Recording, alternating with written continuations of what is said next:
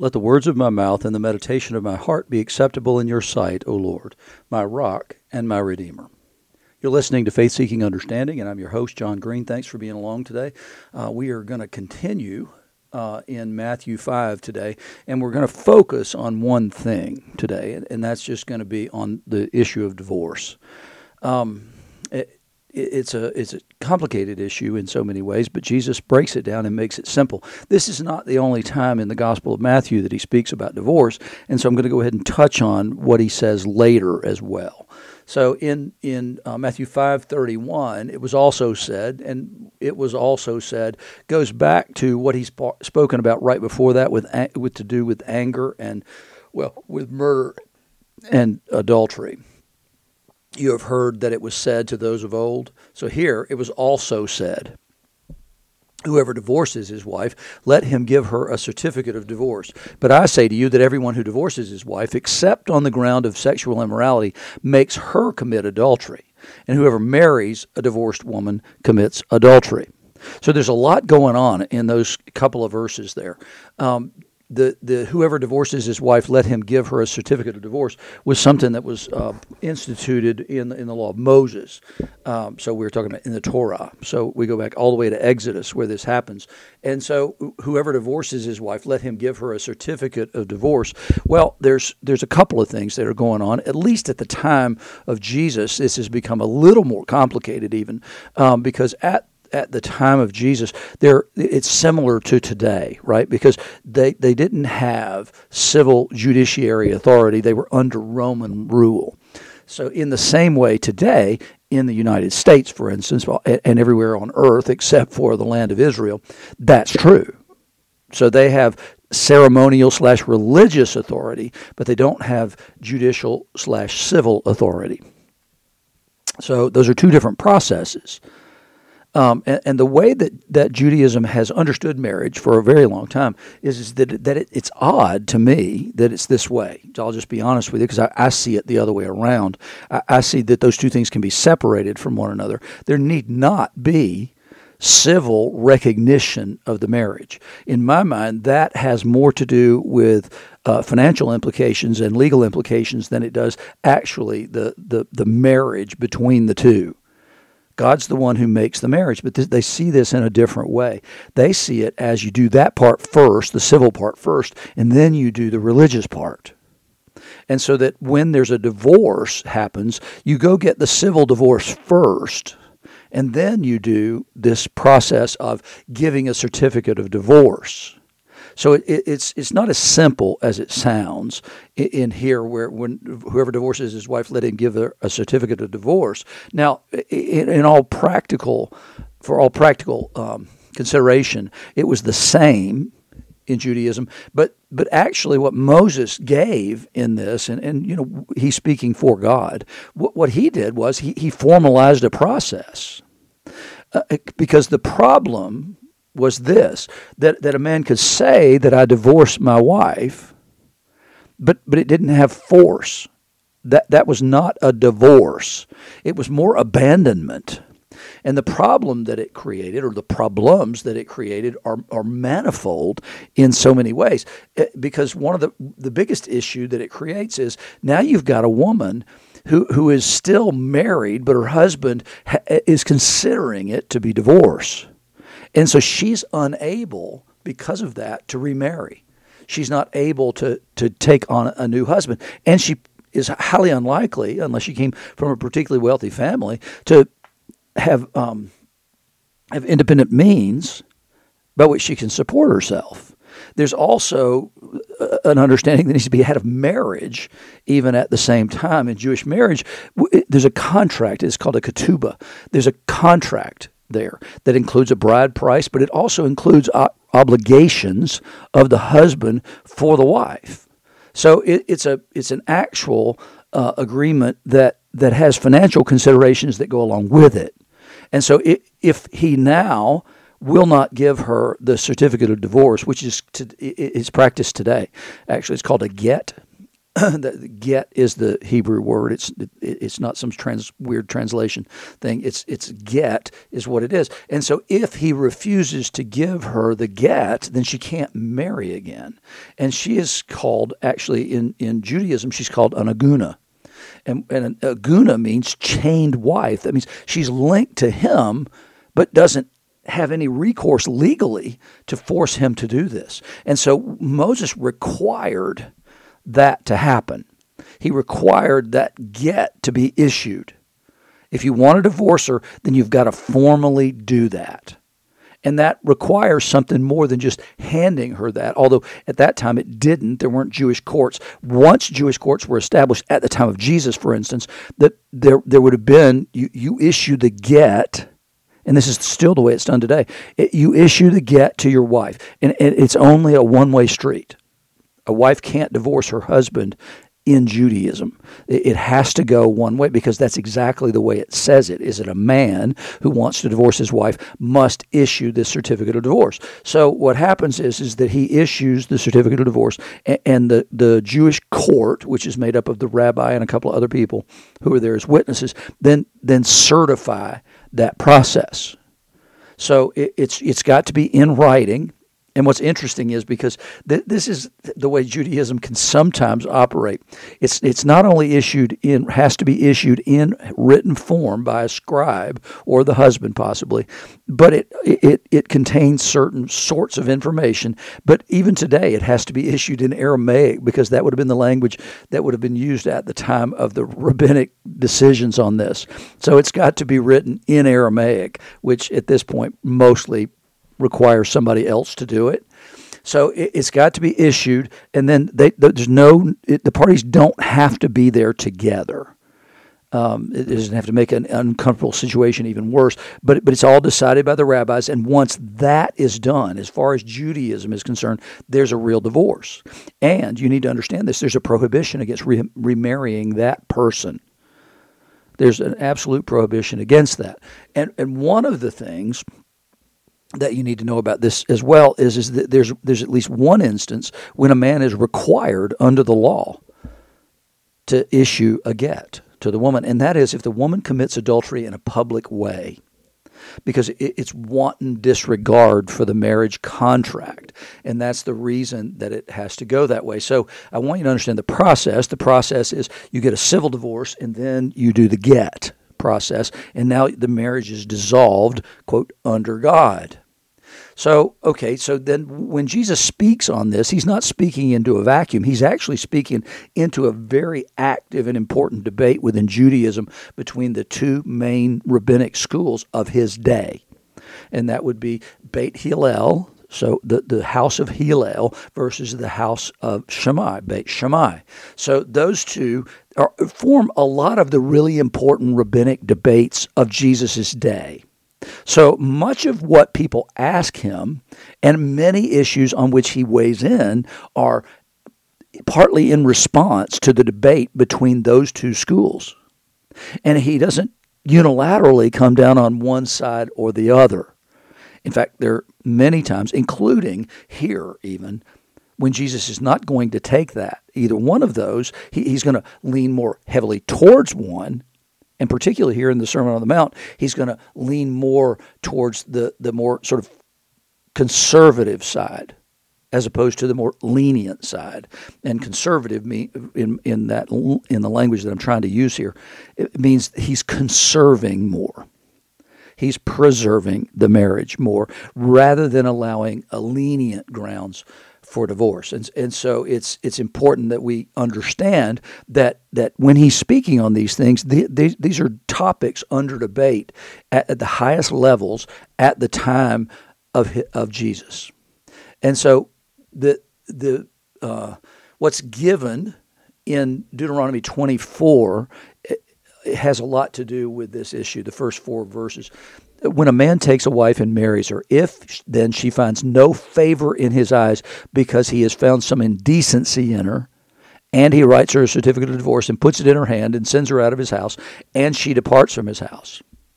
And then, and then it goes on to to talk about um, remarriage and things like that, and, and divorce after remarriage and all that kind of stuff. But but that idea of he is he finds no favor in his eyes because he has found some indecency in her. Okay, so that requires rabbinic interpretation. What is this indecency? What does it mean? So we, are going to get the two opposing sides here. So Beit Hillel, the house of Hillel, interpreted the phrase to mean indecency and, quote, any matter. So that's a new kind of divorce. In fact, they, they ruled that anything the husband found displeasing was grounds for divorce, including if she's a bad cook. I mean, it, th- this could be a, very broad, broad interpretation of what indecency means. If so, he doesn't find favor because he, she doesn't find favor in his eyes because of in, an, an, indecency. And so, the house of Hillel, Hillel was a famous rabbi. So, the house of Hillel determines indecency to be pretty much anything. It, it's it's not quite no fault, but it, it certainly expands the definition of fault to to a level that that we almost couldn't even imagine today. It, it, but but what does that say then? It says at some level that it takes marriage less seriously. When you can divorce for any kind of reason like that if you're a bad cook if you make a bad meal even it didn't even have to be a general thing. It could be um, something that was that was even just very specific that that he she would do things that displease him and those could be defined as indecency under the law. And so then the, the opposing side of that would be Beit Shammai, so the house of Shammai, who was, a, who was another rabbi, interpreted it uh, and restricted it to sexual misconduct and specifically adultery. So Jesus is going to fall more closely on the side of Shammai here. And it's the, the important thing to, that that underlies the whole thing is it's a covenant. Marriage is a covenant relationship, and in the case of of Second Temple Judaism, marriage was a covenant that had a written contract that went along with it, and, and so to dissolve a covenant requires gross misconduct and that's that's Shammai's way of looking at it, and it, it, means also that Jesus is evaluating it in the same way because you're breaking a covenant. And so, so as far as Jesus' uh, teaching is concerned, that, that that that better be extraordinary. That that should be an extraordinary event, not an ordinary event.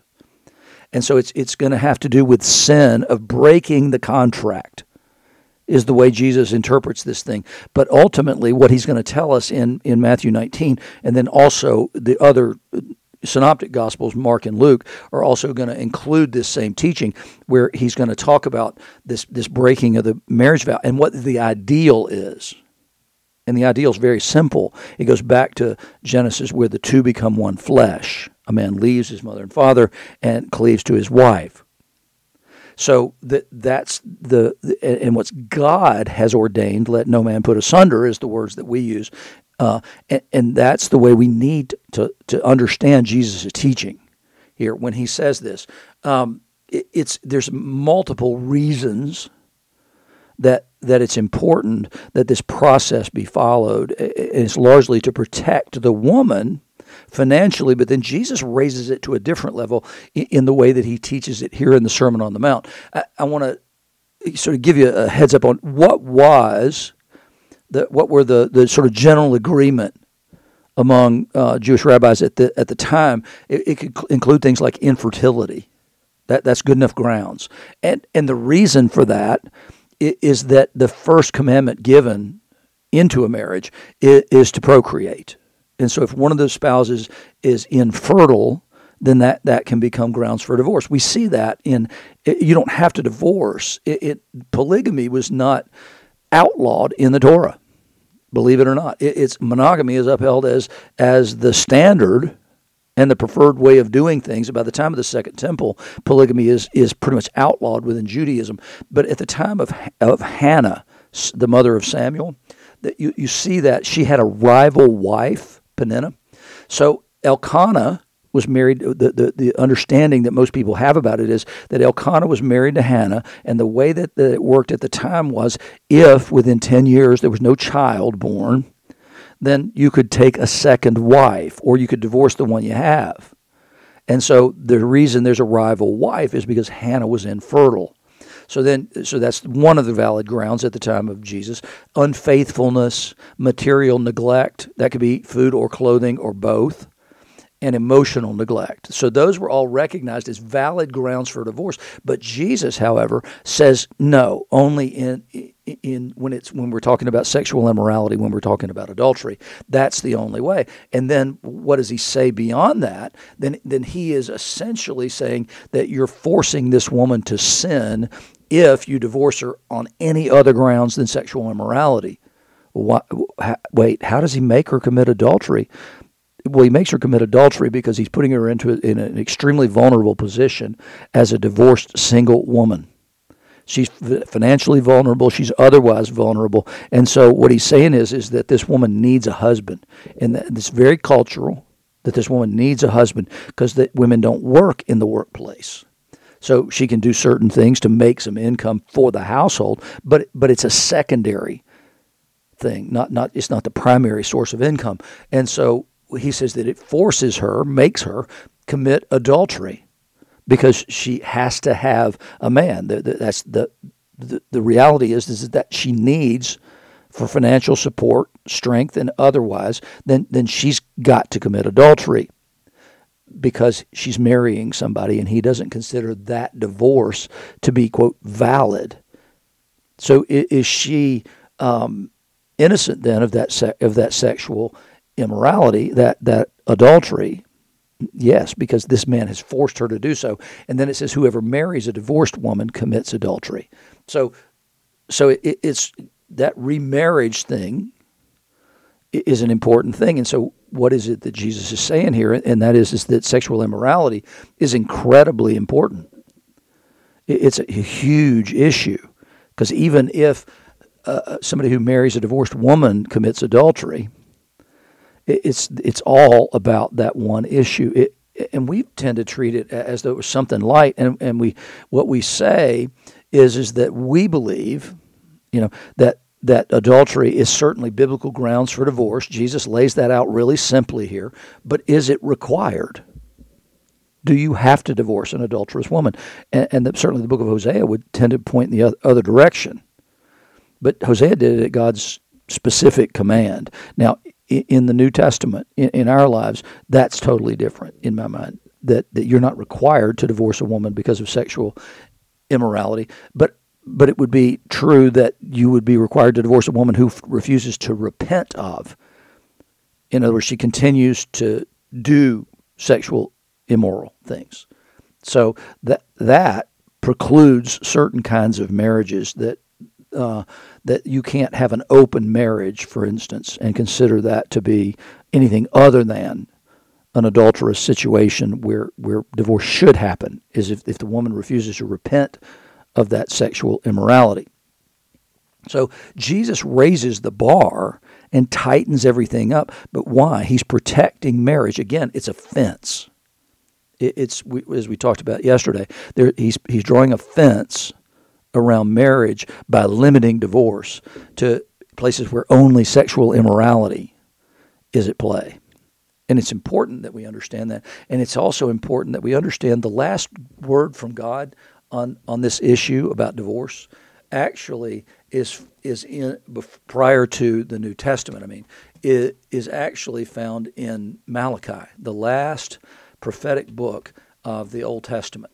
And and Malachi um, God says, um, the second thing you do, which first one is is being faithless to one another and profaning the covenant, um, it, it, because it's it's it's gone in after another god. So so two of them, and then the second thing he says you do, you cover the Lord's altar with tears, with weeping and groaning, because he no longer regards the offering or accepts it from the favor with favor from your hand. But you say, why does he not? Because the Lord was witness between you and the wife of your youth. It's, that's speaking of the covenant between man and woman, to whom you have been faithless, although she is your companion and your wife by covenant. Did he not make them one with a portion of the Spirit in their union? And what was the one God seeking? Godly offspring So guard yourselves in your spirit, and let none of your, you be faithless to the wife of your youth. For the man who does not love his wife, but divorces her, says the Lord, the God of Israel, covers his garment with violence, says the Lord of hosts. So guard yourself in your spirit, and don't be faithless. So God is accusing them in two different ways of being faithless. They've been faithless to one another, they've been faithless to God, and then they were faithless to their wives. So the, the basic uh, complaint God's making is you're not faithful in any of the covenants that you've made.